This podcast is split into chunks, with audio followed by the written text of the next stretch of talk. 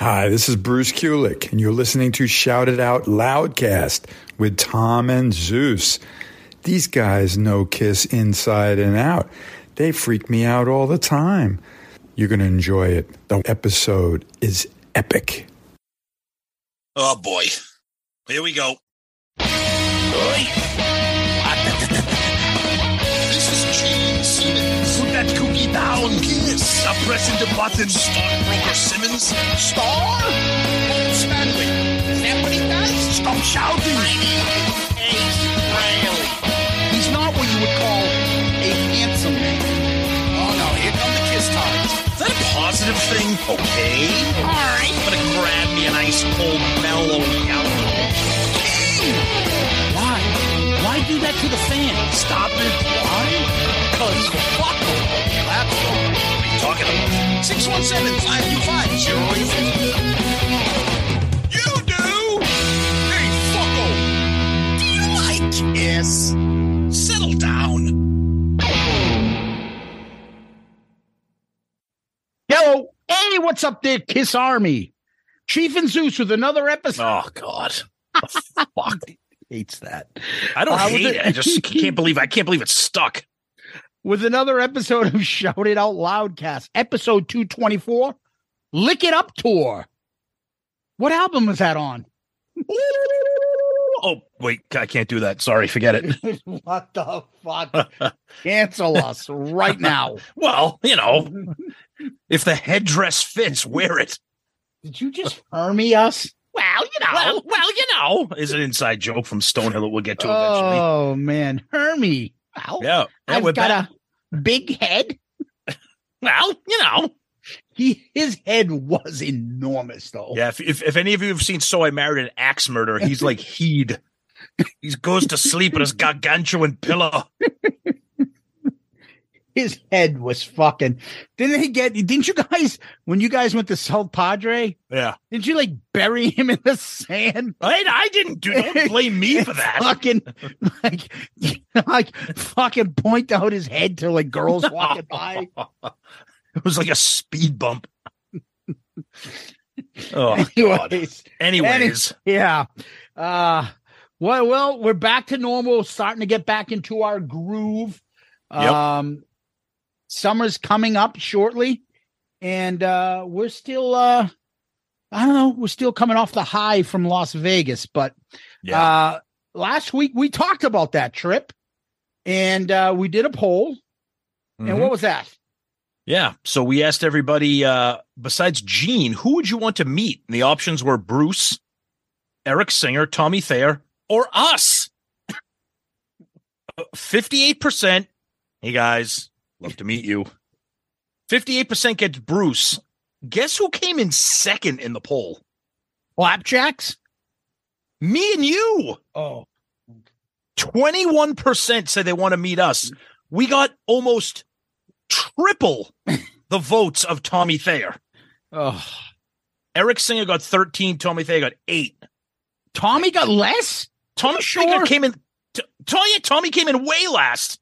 Yes. When I did the poll on Instagram, Tommy was third. This is Twitter. Yeah, this is Twitter. I know, but Tommy came in third, and Eric was fourth. Nope. Tommy must get more love on Instagram because he came in at the single digits there on Twitter, so yikes. Yeah, I think if we put Flapjacks as number 2, that would come out as 2. Perhaps. Whoever was 2 was going to be 2. Our buddy Chris Hake, the wallet, says, you're damn right I want to meet Tom and Zeus. Life goals, man. Nice. Thanks. And Shout It Out Loudcaster Hall of Famer Jim Riley. I've met Bruce, Tom and Zeus only online, one day, hopefully in person.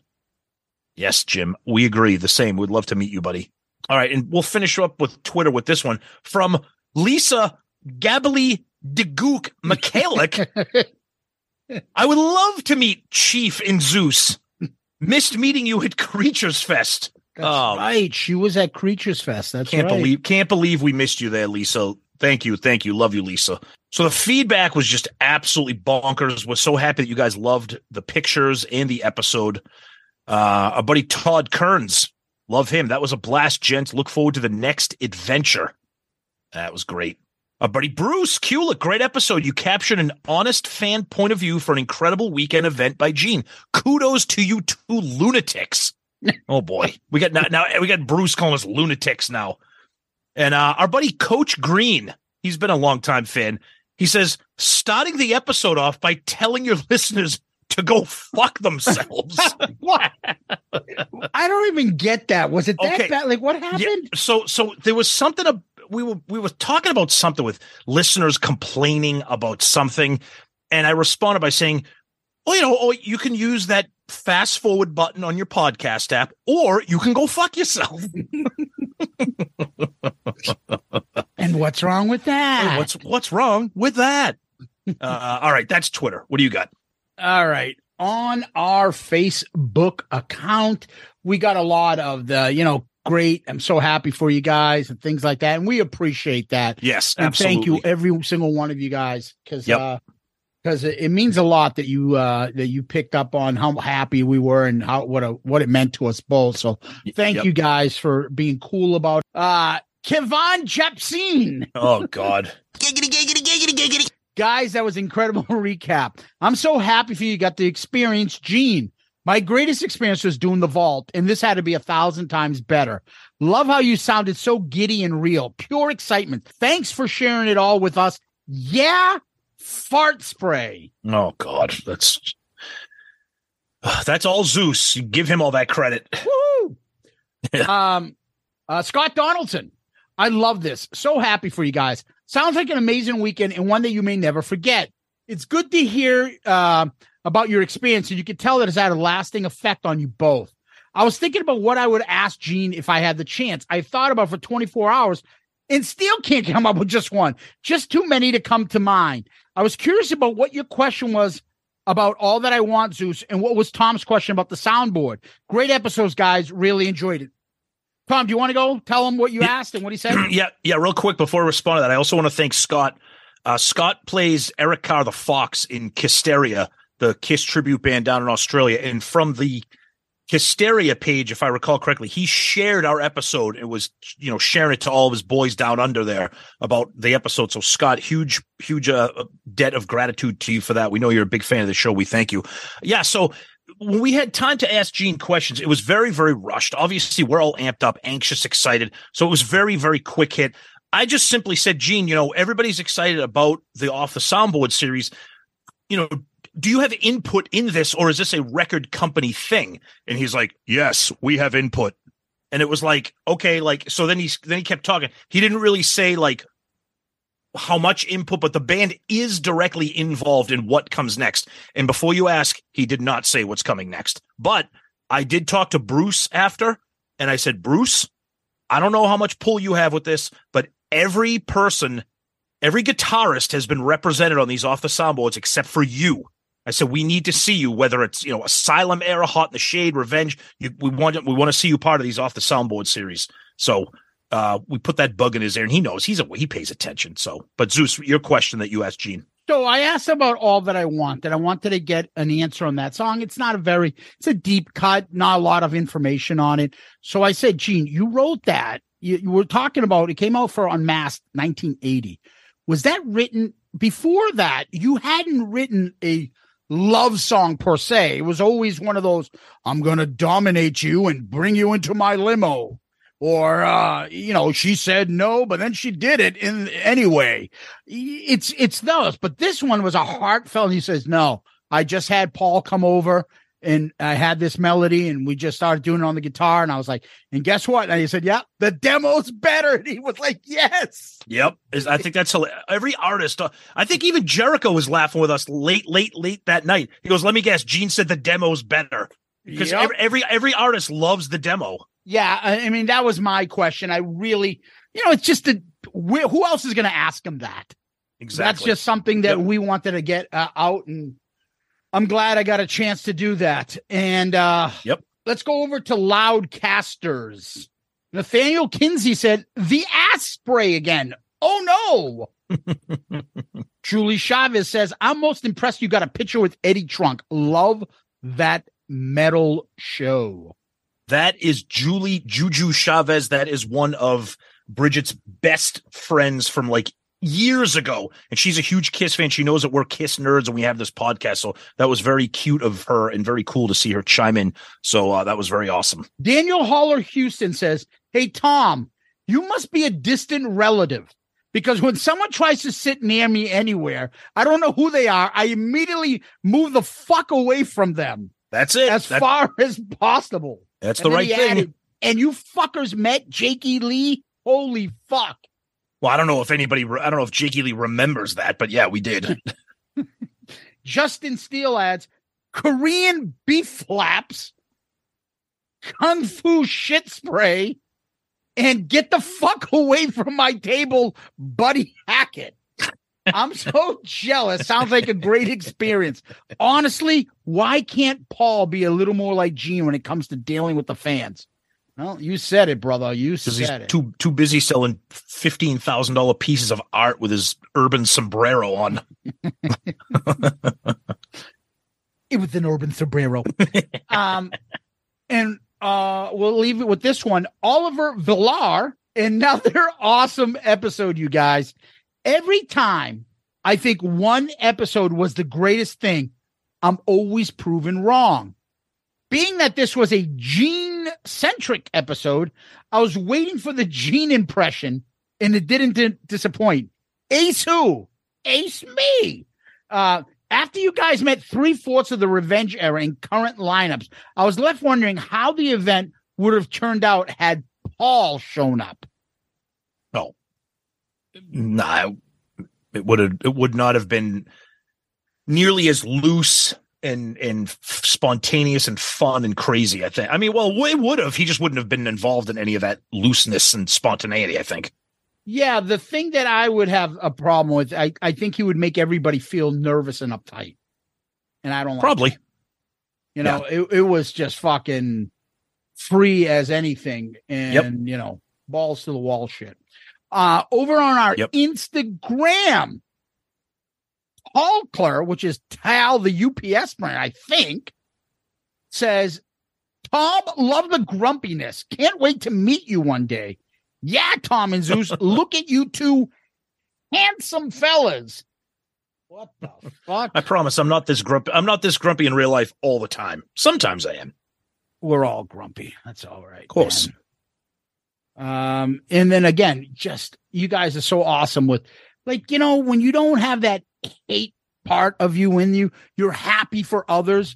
You guys are doing this. It just makes us like really appreciative of the listeners that we have. You guys fucking are all in, and we appreciate that. And then Red Cup Jeff says, hashtag, I think I was there. He was awesome. Yeah, he's a fucking riot. Oh, my God. Absolute riot. Yep.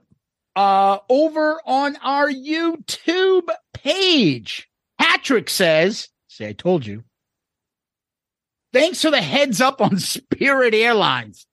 That flight sounded horrendous. Yeah. You guys should do airline reviews as a side hustle. I could have listened for an hour-long rant about this dismal airline. Well, thankfully, we don't fly enough because we both hate it, but that would be a good little side cast. Yeah. Mr. Antonio 2005.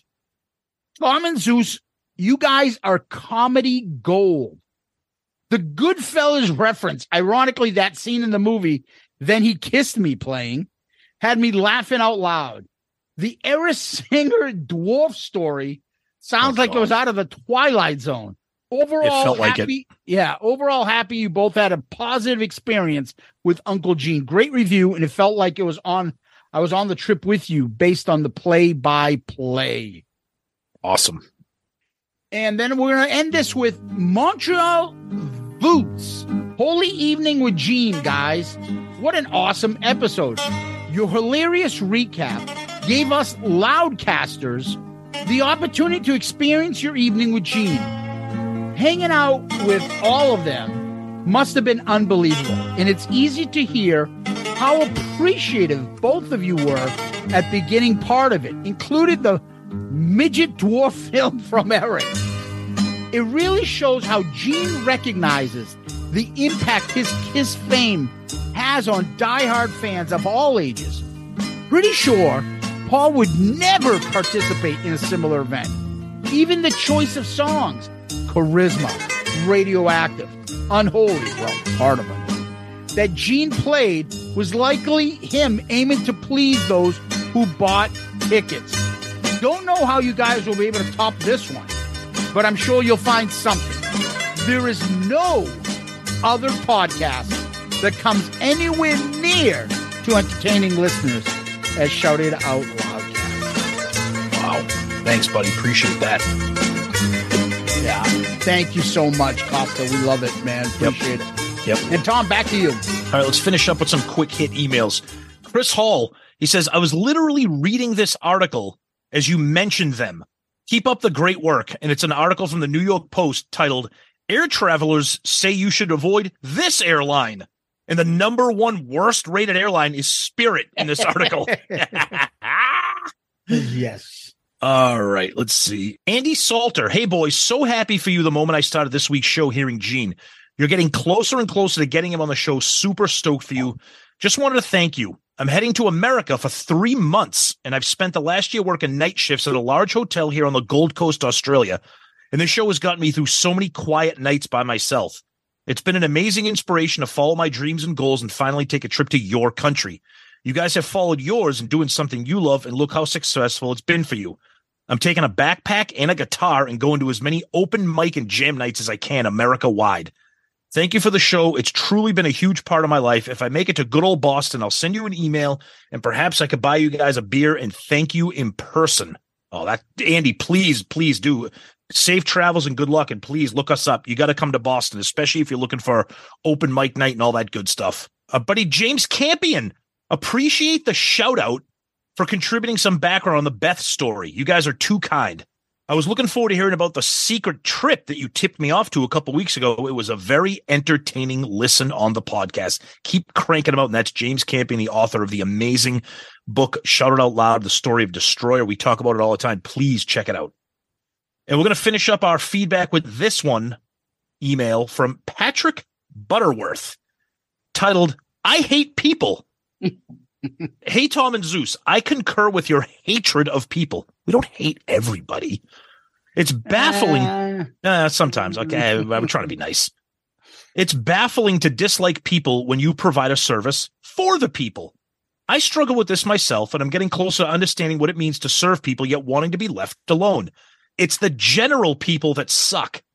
When you guys were talking about the end of the event is all why it makes sense. You were there surrounded by other creative types and artists who do not suck, and that is who you deserve to be amongst. The people who looked at you sideways can go fuck their own mothers if they thought you didn't deserve attention in the crowd. You guys put together an honest program that has been great from the beginning and shows no signs of losing any steam. The podcast is authentic, well curated, and very disciplined. You both work hard and deserve a few spoils of rubbing shoulders with other genuine people who make art and make the world worth living in. The sheep will always be around to fuck everything up, and it's very sad that Paul Stanley desperately needs those sheep because deep down, he is one too. You guys rule, Gene rules, everyone else you mentioned who were cool to you rule. Thank you for the great content. Patrick Butterworth, what a fantastic email. You nailed it. You nailed it, buddy. And for that, Patrick, you are the comment of the week. Good answer. Good answer. I like the way you think. I'm going to be watching you. Yeah, Patrick. Thank you very much, buddy. Much appreciated. Awesome. Yep. Tom, what we do next is we give a shout out and a thank you to our Patreon family. Yes. And like a broken record, we got to welcome 2 new people into our Patreon family. Yep. 2 new spacemen.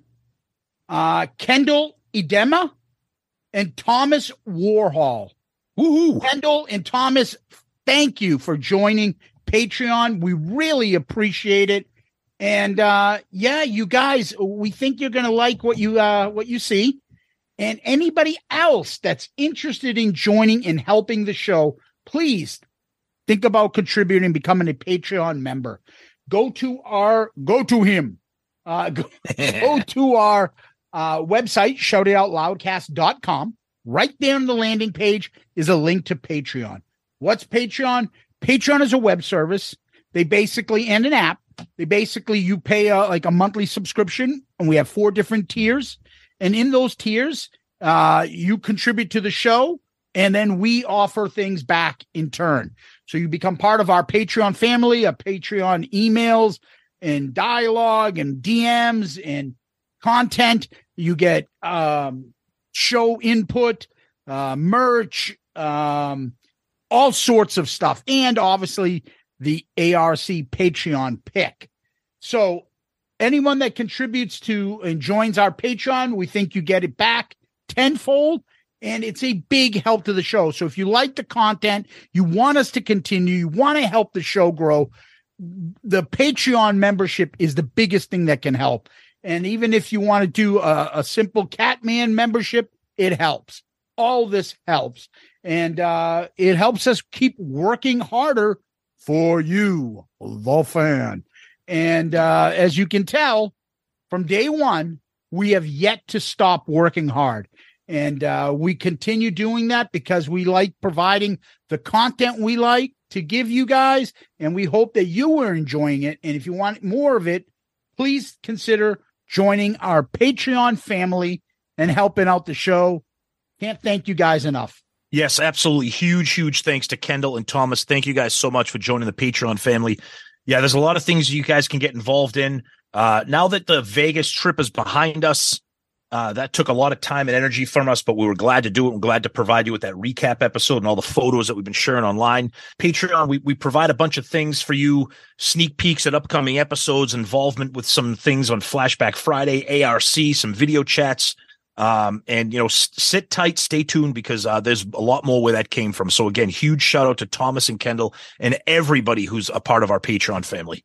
Yeah, Tom, I also want to give a shout out to Ryan, who just sent us right before we're about to record an awesome message. Yeah. And because these are messages, DMs to us, well, we're not sure if we should be saying the content part of it out loud, but there is an interesting story that he says a little bit part of it, that he's got a bandmate that is now getting into KISS.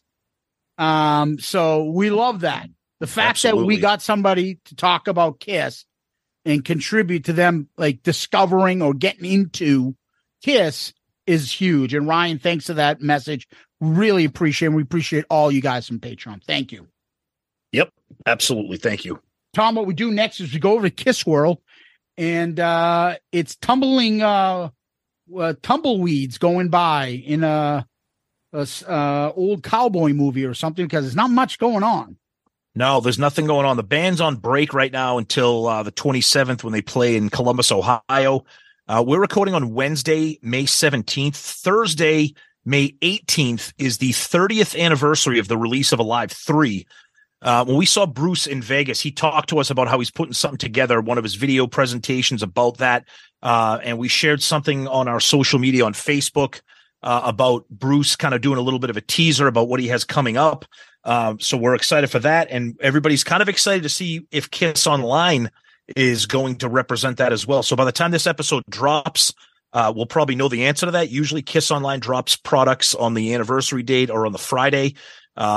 You know, we know Alive 3 is not Alive or Alive 2, but they did represent those with you know, picture disc, colored vinyl, T-shirts, etc. So Alive 3 was pretty huge, and it was pretty successful, so it'd be nice to see some kind of anniversary reference or memory for that. So other than that, it's pretty quiet in KISS World. There's really not much going on. I know Paul posted something on his social media about another art gallery. No one gives a fuck. But, yeah, kind of quiet right now, so that's about it. We'll see. Yeah, Uncle Gene does have this thing that he launched, some sort of production company. Yes, that's right too. Yep. That was in variety.com. Yep. There's another article here. Gene talks about Eddie Van Halen. Yep. And then you know, he when it was Mother's Day last weekend, every year when Gene does a Mother's Day tribute when his poor mom was alive and now that she's passed, it's always so heartfelt in the way he talks about Shannon too. What an amazing way of doing things. Complete opposite of his partner. That's right. That's right. So sincere. And every time there's a Mother's Day thing, I always think of Gene and his sweet mom. And you know, God bless her soul, and thank you for giving us the demon. That's right. Yep. All right, Tom, let me warn Private Cusano before his PTSD kicks in and remembers the torture that was called the Lick It Up Tour. Hello, Pantheon podcast listeners. Christian Swain here to tell you more about my experience with Raycon earbuds. Our family now has 3 pairs of Raycon earbuds around the house, and my wife just grabbed a pair of the Headphone Pros to replace some headphones from a company that was double the price. And yes, she loves them. Now, if you haven't pulled the trigger on a pair of Raycons, or even if you have, but you're in the market for another pair because they're just that good, well, now is the time to check them out, because they just launched their upgraded model of the best-selling everyday earbuds. With Raycon's upgraded everyday earbuds, now you also get active noise cancellation, ergonomic design, and multi-point connectivity that lets you pair with 2 devices at once. New quick charge function, 3 customizable sound styles plus awareness mode. Available in a variety of vibrant new colors to complement any and all skin tones. I even have a pair of earbuds in a cool green color. I have tried just about every earbud known to humankind, and these Raycons are fantastic. Seriously, if you've been wanting to check out Raycons, there truly is no better time. You're going to ask yourself why you didn't check them out sooner, and Raycon offers a 30-day happiness guarantee. So what are you waiting for? Go to buyraycon.com/Pantheon today to get 20% off your Raycon order, plus free shipping. That's right, you'll get 20% off and free shipping at buyraycon.com/Pantheon. buyraycon.com/Pantheon.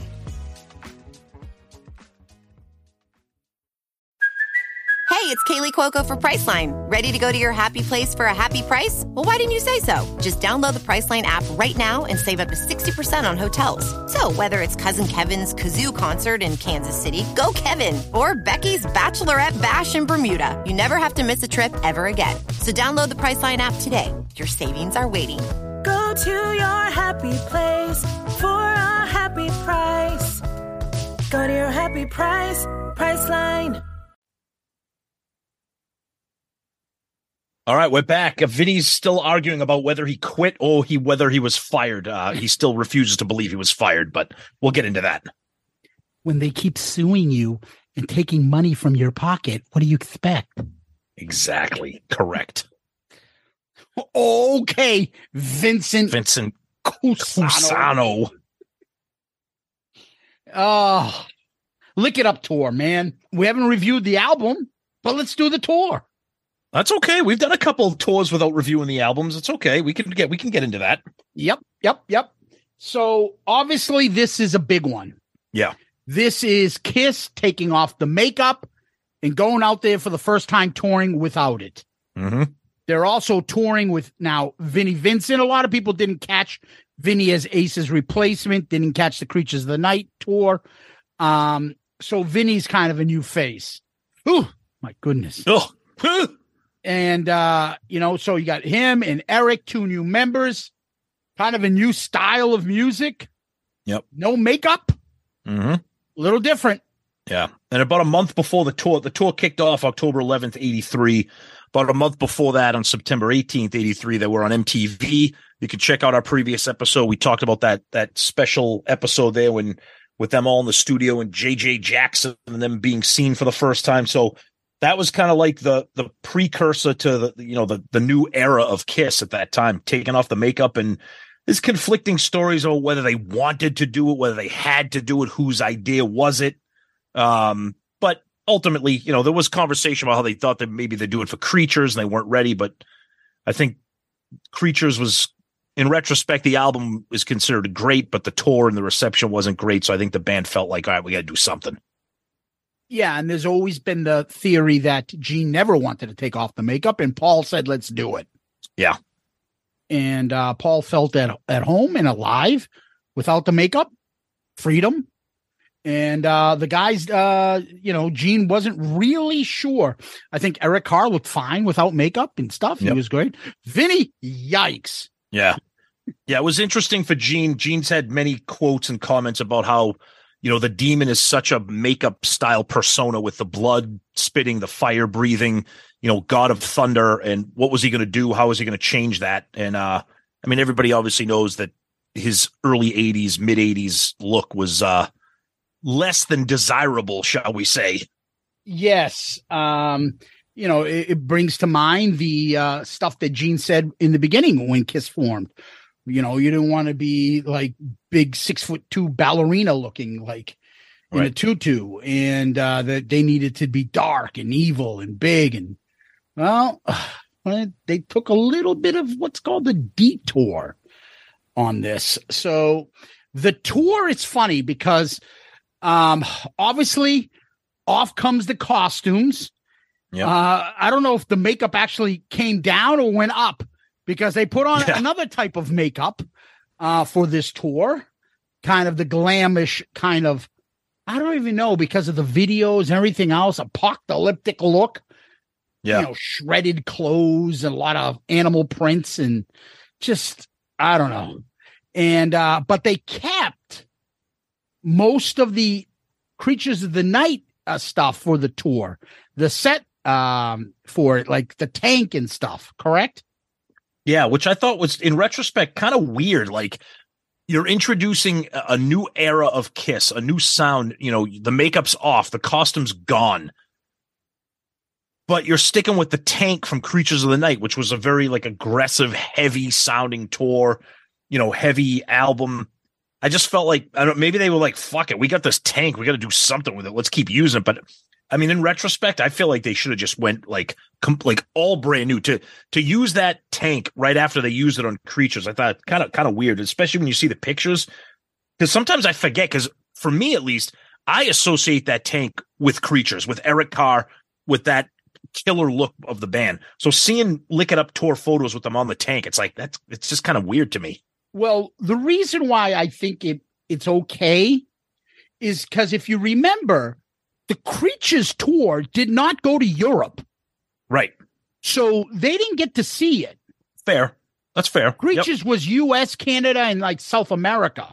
Yep. So now they start this tour in Europe. So I guess you know, why not? Yeah. They have it. So might as well use it. Yeah, and and it's funny, there's information that you talk about when they open up the tour in Portugal, that some of the advertisement for the tour had pictures of the band in makeup. Yeah, and it's the legendary part of the story is when they opened up the tour, and this tour, let's just let's give some a quick little facts about the tour. It started October 11th, 83 in Portugal, of all places, and then it ends in the U.S. and Evansville at March 17th, 1984.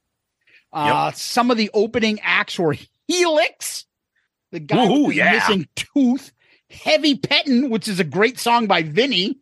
Oh, God. On All Systems Go. Yep. Axe, Pat Travers Band, Vandenberg. Oof.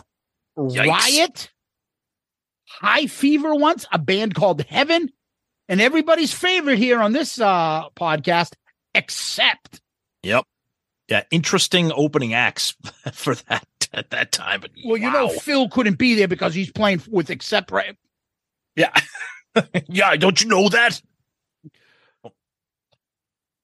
Anyways, so the other part that's interesting on this tour, like 3/4 of the song set list is basically the last two albums. Yeah, when do you remember KISS doing that shit? This is when they officially like really, really turned the corner and got rid of all the classics. I mean, there's still some classics. We'll get into the set list like we always do when we do these. But yeah, it's very, very Creatures and Lick It Up heavy. Very heavy. Yeah, so you've got the set list. Let's just go through it real quickly.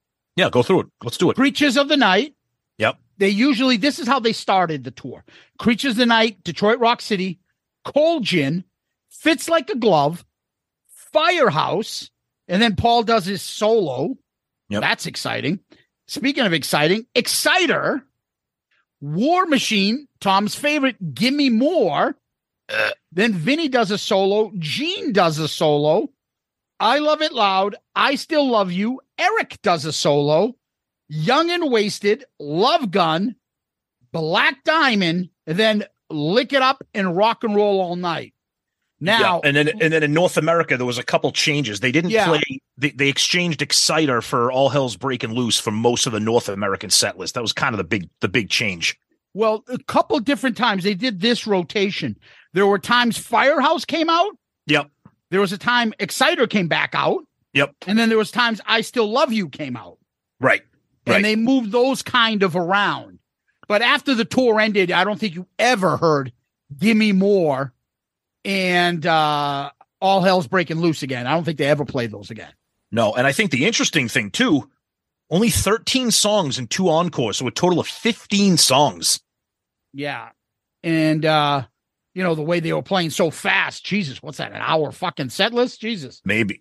And the other big thing we'll get into is, yikes, these guys were playing like the fucking Knights of Columbus. Like these some of these venues were topping out at, 5,000, play. I mean, some broke 8,000, 7,000, couple places, they were playing at venues where the capacity was like 2,500, 2,300, small places, and it was a struggle. It was a struggle for them at this time. This was dark days for KISS, as we all know. And it's looking back, it's like, holy shit, to think that they are where they are now, 40 years after this Lick It Up tour is really nothing short of a miracle, I think.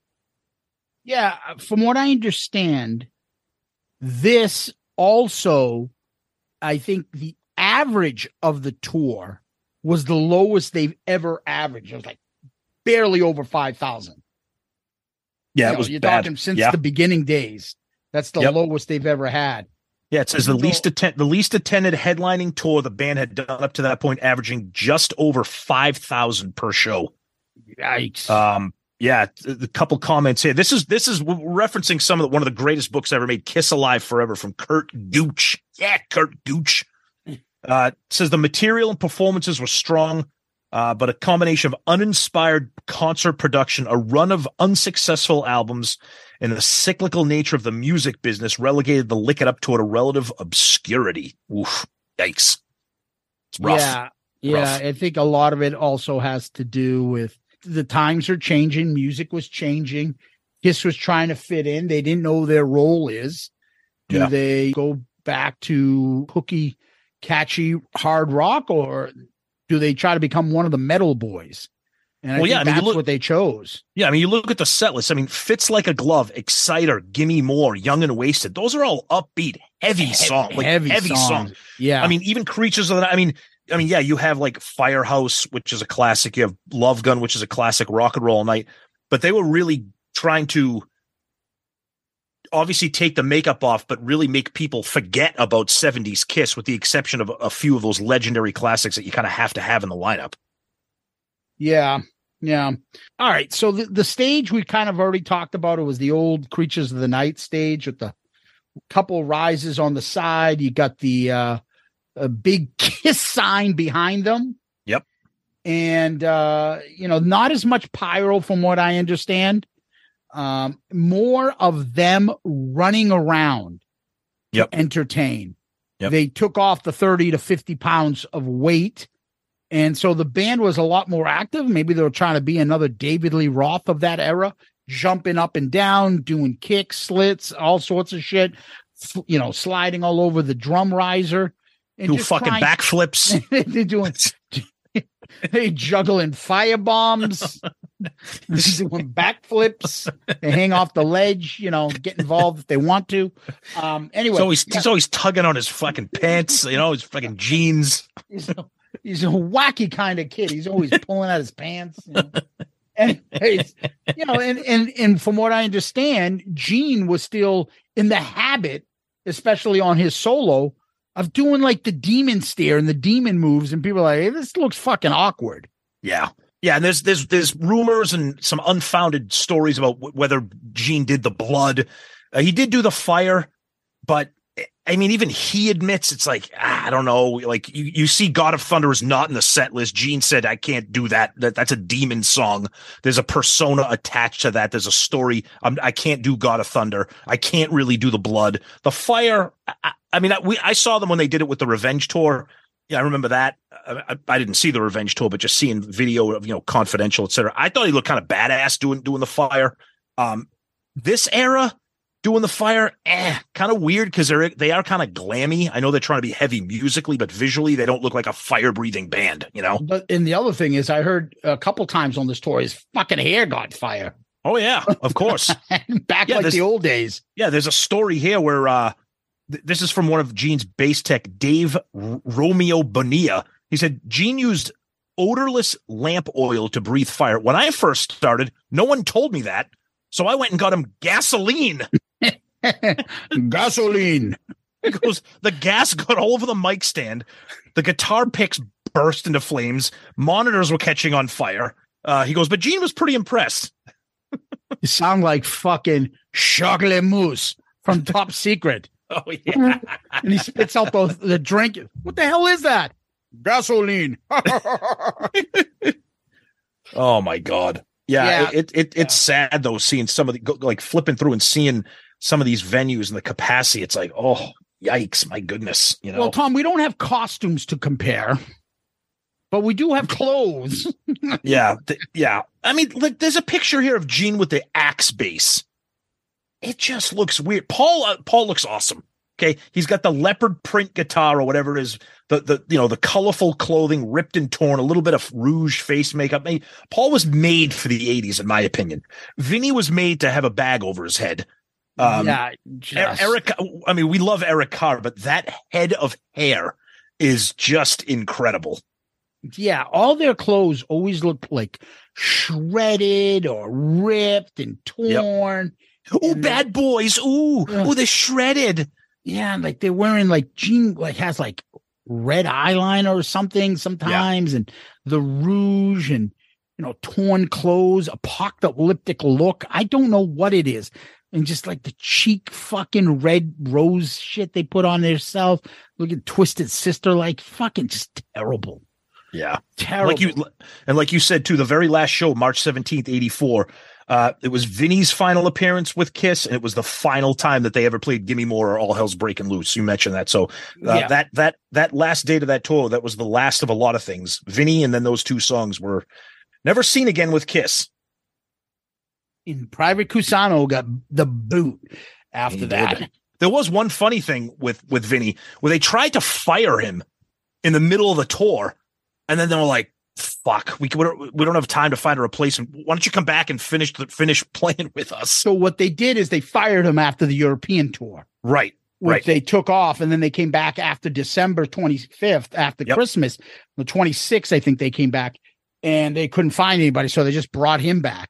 There's always that story of, Vinny wouldn't sign the contract. He kept saying he was going to, so they fired him. Right.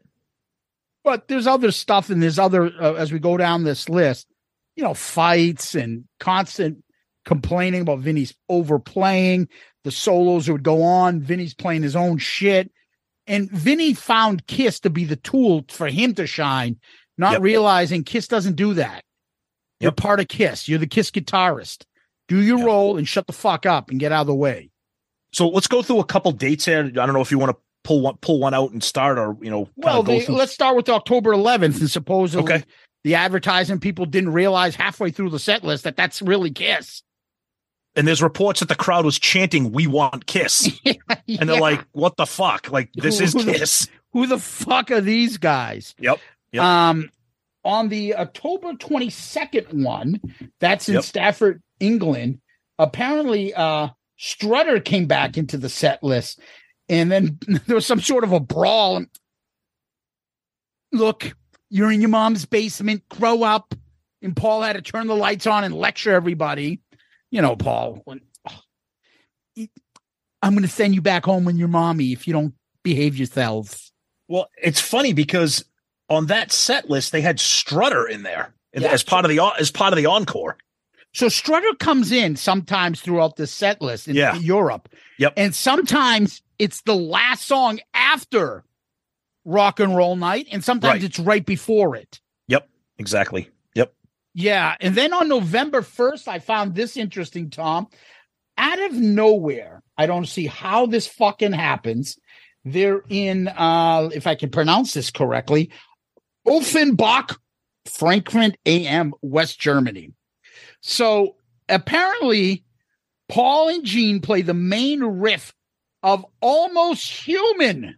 Let's go. Yes. Wow.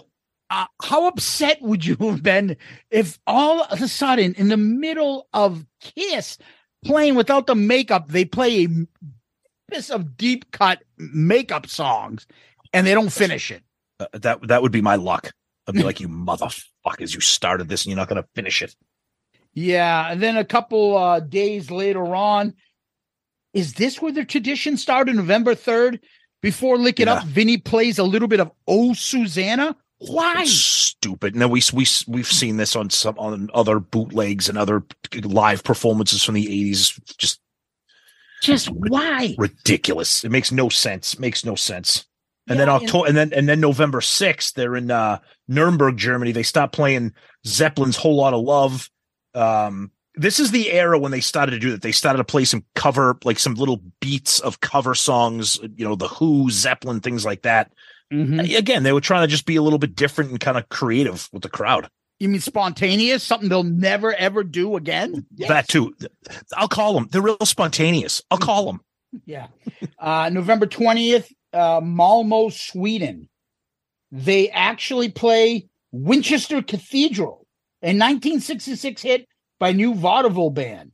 And what's worse? What do they play next? And Vinnie Vincent's solo includes a short interlude from Over the Rainbow. What are we doing? What are we doing right now? You know? Yeah. That is not something I would call a positive thing. And not too long afterwards, in the 25th, in Uleberg, Finland, Ulu, something like that, I don't know. They do a little bit of a medley, Tom, a polka country jam of La Bamba, Honky Tonk Woman, Dixie, Oh Susanna, Dixie, and Johnny Be Good instrumental jam. Yeah, in Finland. Why? Why? You're you're in Finland, not in fucking Mississippi. And why are you playing Southern type songs? That's what I mean. What are you doing? Stop. And there's a little bit of A Whole Lot of Love in there, too. Yeah. You're not Robert Plant. So they start the U.S. tour. Remember now, they end November 25th at that last one that I mentioned. Yep. They fire Vinny, and then they bring him back. Yep. And then they start in Georgia, the U.S. leg of the tour, on December 26th in Atlanta.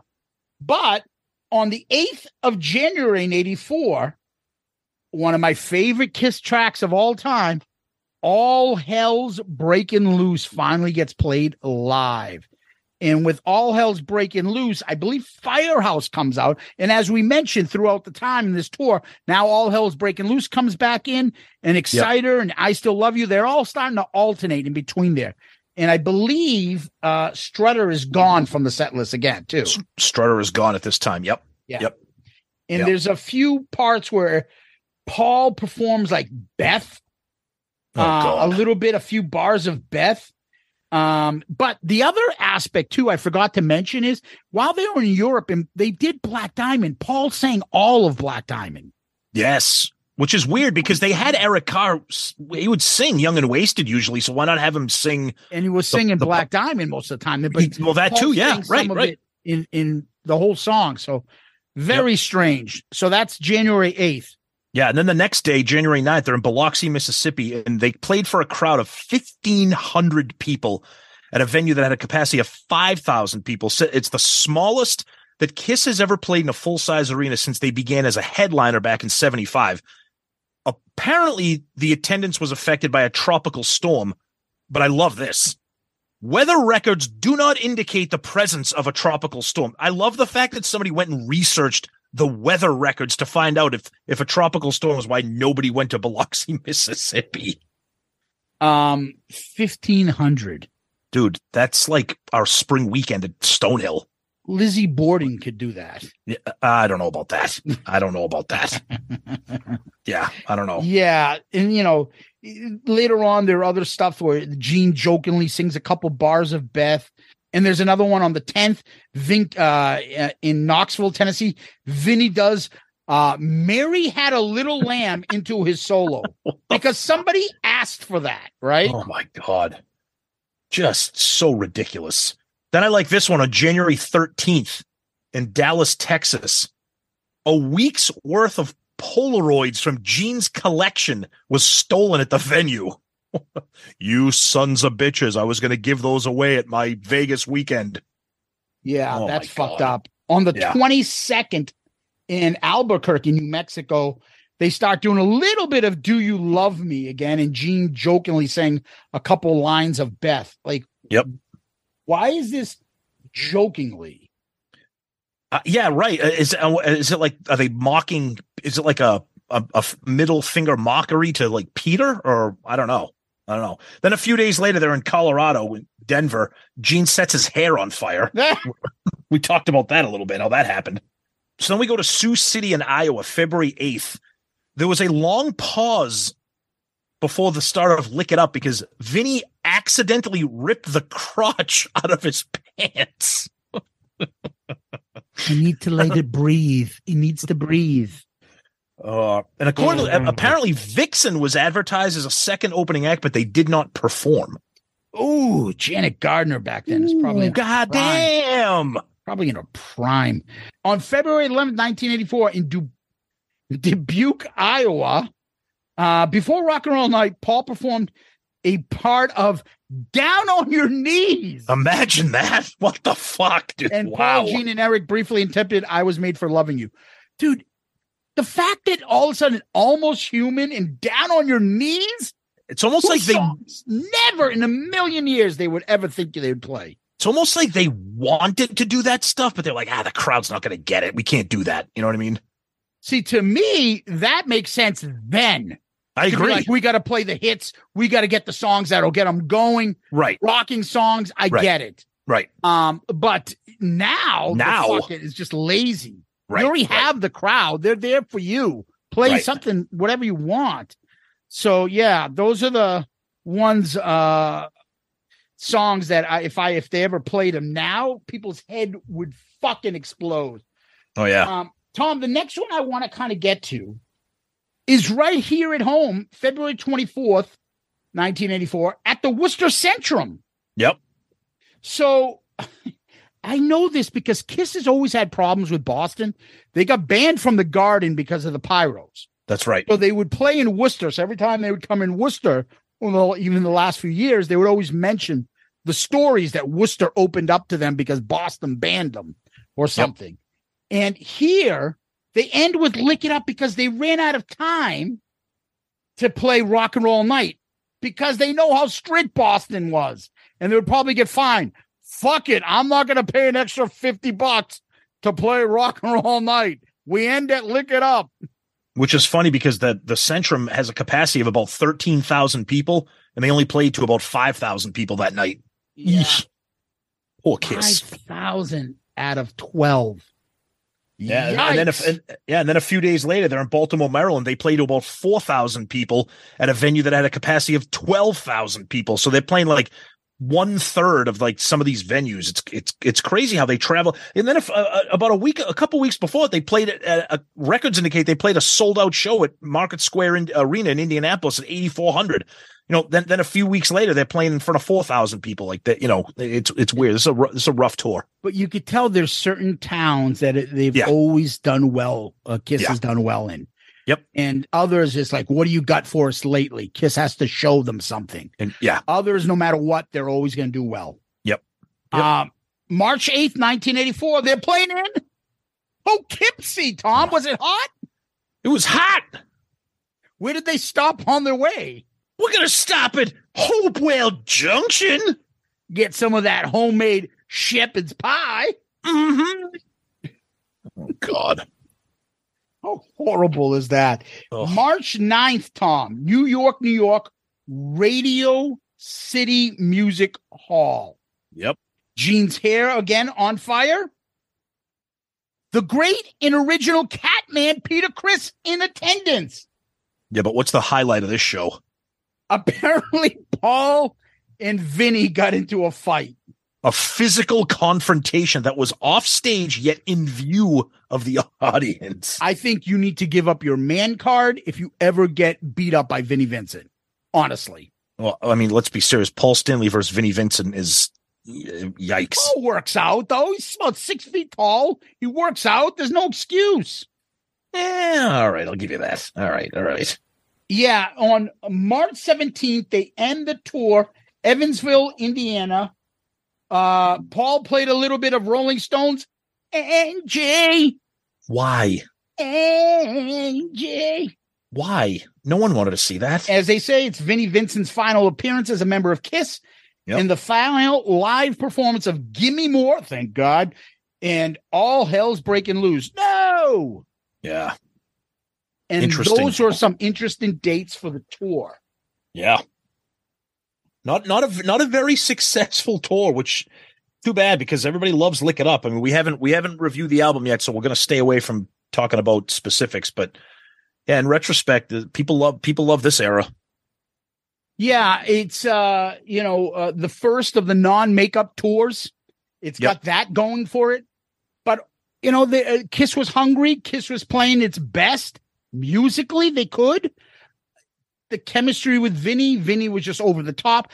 I can only imagine how fucking miserable Paul was in the fact that he couldn't control Vinny. Imagine. I know. It's ridiculous. Right? That must have fucking bugged the shit out of him. Yep. I agree. Right? Terrible. And so with that being said, I don't know where you would rank the tours. It's very interesting. It's got some interesting aspects to it. But what we usually do is we talk about the set list. Yep. Now there's 15 songs, Tom. Basically, which songs would you have in and which songs would you have out? So the first of the set list, we gave you 15 songs.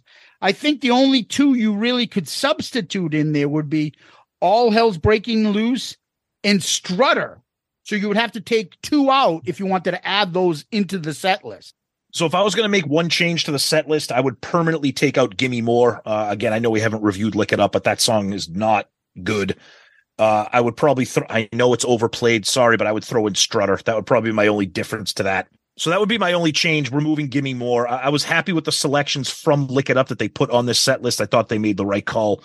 Young and Wasted. I wish Exciter was in there a little bit more. I know it did make the rounds, but Gimme More is just kind of a dud for me. That would probably be the only change. But other than that, good set list. Still had some classics, Black Diamond, Rock and Roll All Night, Detroit Rock City, Firehouse. So good set list.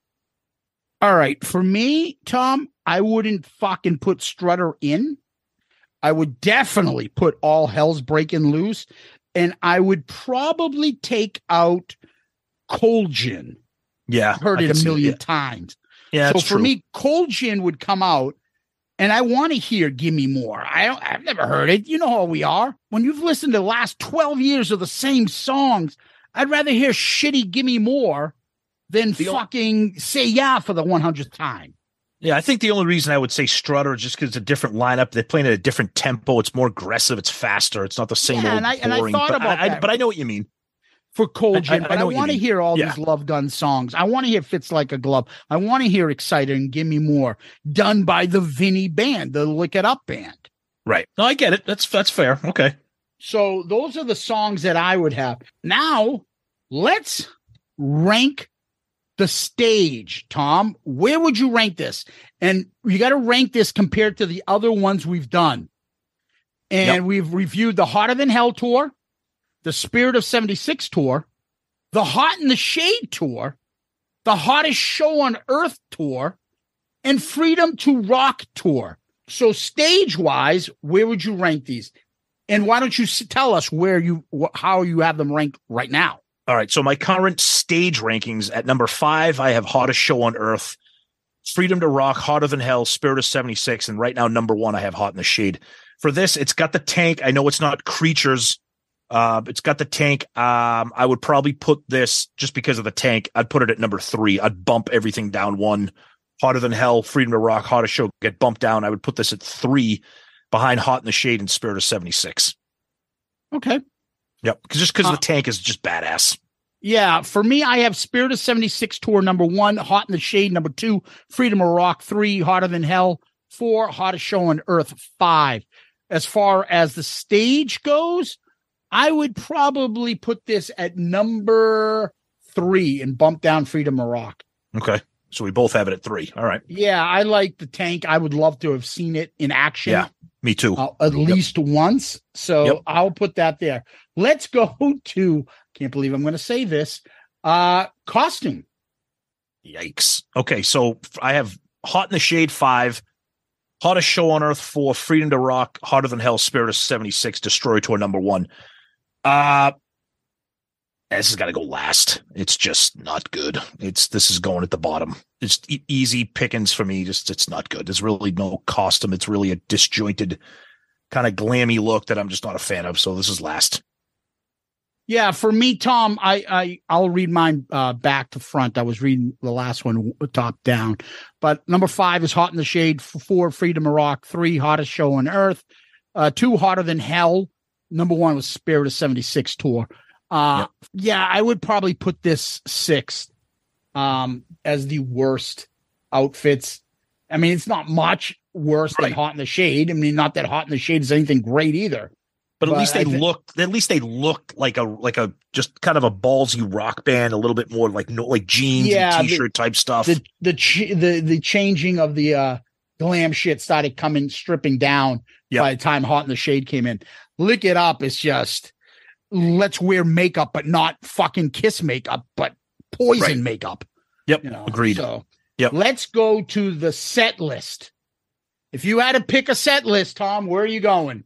All right. So rank yours. Yeah. My current rankings are Hotter Than Hell Tour at 5, Freedom to Rock at 4, Hottest Show on Earth 3, Spirit of 76 2, Hot in the Shade number 1, just because of the variety. This is a good set list, but I mean, there's nothing from Rock and Roll Over on it. There's nothing from Dress to Kill on it except for Rock and Roll All Night. I understand they were trying to put that in the rearview mirror and focus on Creatures and Lick It Up. Obviously, there's nothing on Dynasty because those songs probably wouldn't translate. I think I'm probably going to put this. I think I'm going to put this at number 3. Wow. I just I don't know. I love the Lick It Up selections here, and I think the band just sounded like ballsy. I know we're ranking strictly the set list and not like the performance or the sound, but I don't know. It's a unique set list. I think maybe I'm more intrigued by the uniqueness of it than anything else. So for that reason, I'm going to put it at 3. Okay. For me, number 5, I would have Freedom the Rock, then Hottest Show on Earth, then Hot in the Shade, then Hotter Than Hell, then Spirit of 76.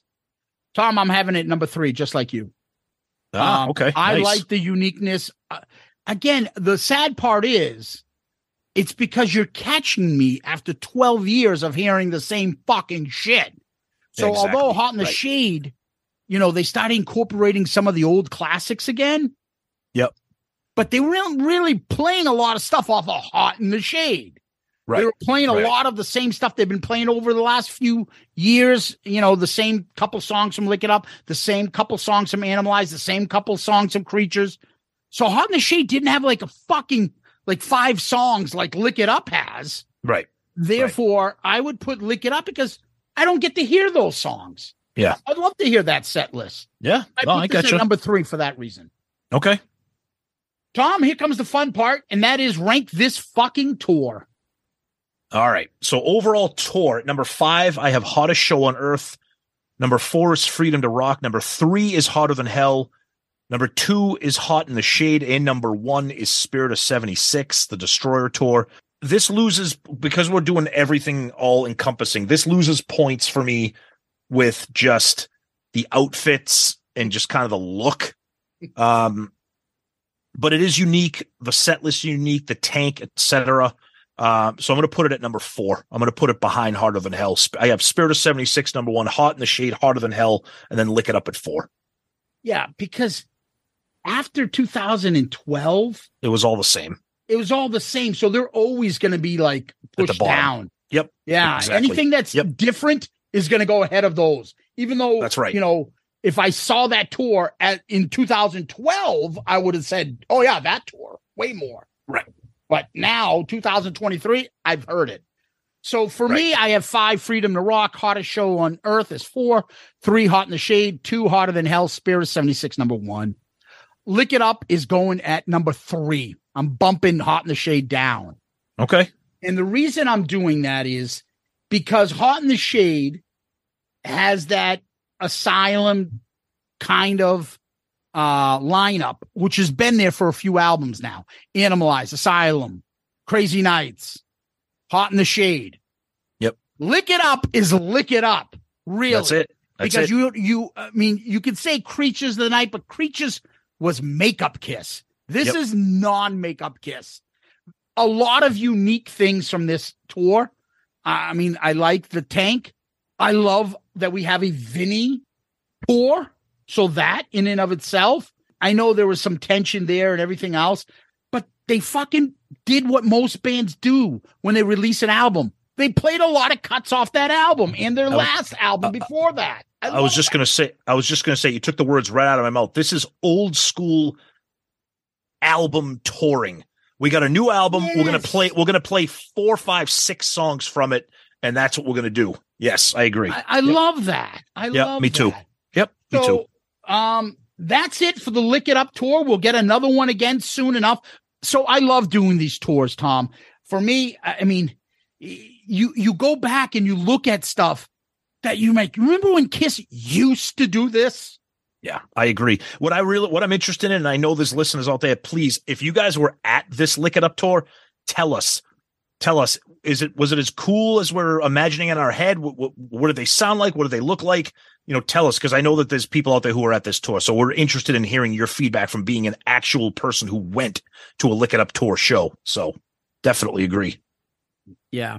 So guys, thank you for that. And Tom, what we do next is we go to question of the week. Yeah, this comes from a Facebook DM, and this is from Ann Bean. And she is kind of new to Loudcasters. She's been a diehard here. She's getting really into it. She says, I'm late to the game, but I have fallen hook, line, and sinker for KISS in the last 4 months. As a new member of the KISS Army, what one thing in the KISS Army library, album, single, video, documentary, do you recommend I not miss? So we got a new KISS fan. What should she not miss right now? You want to see KISS ahead of its time and KISS the badassness of it? Go watch Winterland. Yeah. Okay. You said Winterland, so I won't say that. What I would say besides Winterland is I would say Extreme Close Up, which includes clips of Winterland. I would say Extreme Close Up just because I can't wait until we get to that episode and review that video. But that right there is such an incredible peek behind the curtain of the history of the band, the making of the band, incredible footage, interviews, concert footage, videos, discussions, interviews. You have to see it. It's available, I think, still, you know, you can buy the DVD or whatever. It might be on YouTube. I'm not sure, but KISS Extreme Close Up for a new fan. I would jump right into that. Ann. Yeah, you can't go wrong with either. And when I say Winterland, it's the Winterland concert in San Francisco, 1975. It's in black and white. You can find it on YouTube, or I think it's on Kissology 1 or 2. I'm not sure. It's on one of them. Yeah, it's on Kissology 1. You can watch it there as well. Yep. Awesome. And thank you so much. Welcome to the KISS Army. Welcome to the party. It's awesome. Thank you. Great question. Tom, where can people find us? We always tell you, start with our website, shoutitoutloudcast.com. That's where you can find everything, all of our episodes, all of our rankings. You can message us directly from the website, and we get those messages in the form of an email. There's links to Patreon, links to our social media, links to our merch. Everything is right there. It's that headquarters for Shout It Out Loudcast. And speaking of email, you can always use our email, shoutitoutloudcast@gmail.com. And if you want your question of the week, please send us an email. Send us a Facebook DM, Twitter DM, anything like that. We read a question every week. So please, we have a pile of them here. We always try to pick a good one. We always try to go to somebody new. Anne is new, so we went to her this week. So you can email us that, shoutoutloudcast@gmail.com, and our social media, Twitter, Facebook, Instagram, YouTube, all that good stuff. We're there. And of course, we want to thank our patrons and especially our two new guys this week, Thomas and Kendall. We thank you so much for joining the party and being spacemen. And to anybody else interested in Patreon, check us out at patreon.com or the link on our website. You can do that or download the app. And we always like to say that we're proud members of the Pantheon podcast network of shows. And again, we were recently ranked the #1 most listened show on Pantheon. So we're pretty proud of that, patting ourselves on the back. So yes, we do that every once in a while. Yeah. I always tell people they can DM us on Facebook, Instagram, Twitter. Make sure you subscribe to our YouTube channel. YouTube, just go look for Shout Out Loudcast. We always put our episodes up there. And give us one of those 5-star child reviews on Apple, iTunes, Spotify, Stitcher, Podchaser, Facebook, wherever you can. Those help us a lot. And we want to make, I want to make a point. Somebody gave us a review. Hey, Chief, on Apple Podcasts. Tom and Zeus have the best music podcasts. Funny, informative, and keep my mind occupied. Thank you, guys. And then he fucked up by giving us 1 star. Please, whoever that is, thank you for the kind words, but try to go back and change that because that affects all the rankings now with like a 1 star. Yeah, a few people have told us in the past they've done that. They're like, yeah, that was me that gave you a review. I'm like, yeah, did you realize you only clicked 1 star? They're like, oh, shit. And they didn't realize it. It's kind of, you know, difficult sometimes. Like you don't notice it because you're like, oh, stars, and you press it, but you only press it for 1. You got to click all 5. So whoever that is under DGHV Druge, I don't know who you are, but thank you for that. But if you could revise that, that'd be even better. And make sure you always tell us who you are so we can thank you. Tom, what we like to do is end on famous last words. Do you have any? I do. You're damned if you do. You're damned if you don't. You laugh in the face of the fates. Fallen angels spread their wings, so you cross the gates of hate.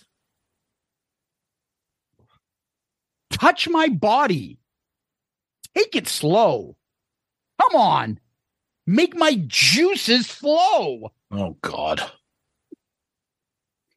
What are we doing? Tom, Loudcasters, KISS Army, new Patreons, everybody out there, thank you. Guys, you're the best. Thank you so much. We say this every week. You guys rock. We love you. Thank you so much. Zeus, as always, my friend, thank you. Peace out, Girl Scout. He's always pulling at his pants and shit. It's NFL draft season, and that means it's time to start thinking about fantasy football. FantasyPoints.com features industry-leading experts and prognosticators using proprietary hand-charted data to help you score more fantasy points. FantasyPoints.com is the place to go for whatever kind of fantasy football you play. Whether you play fantasy football, daily fantasy sports, or do a little bit of everything, Fantasy Points has the meticulously researched content to guide you to victory.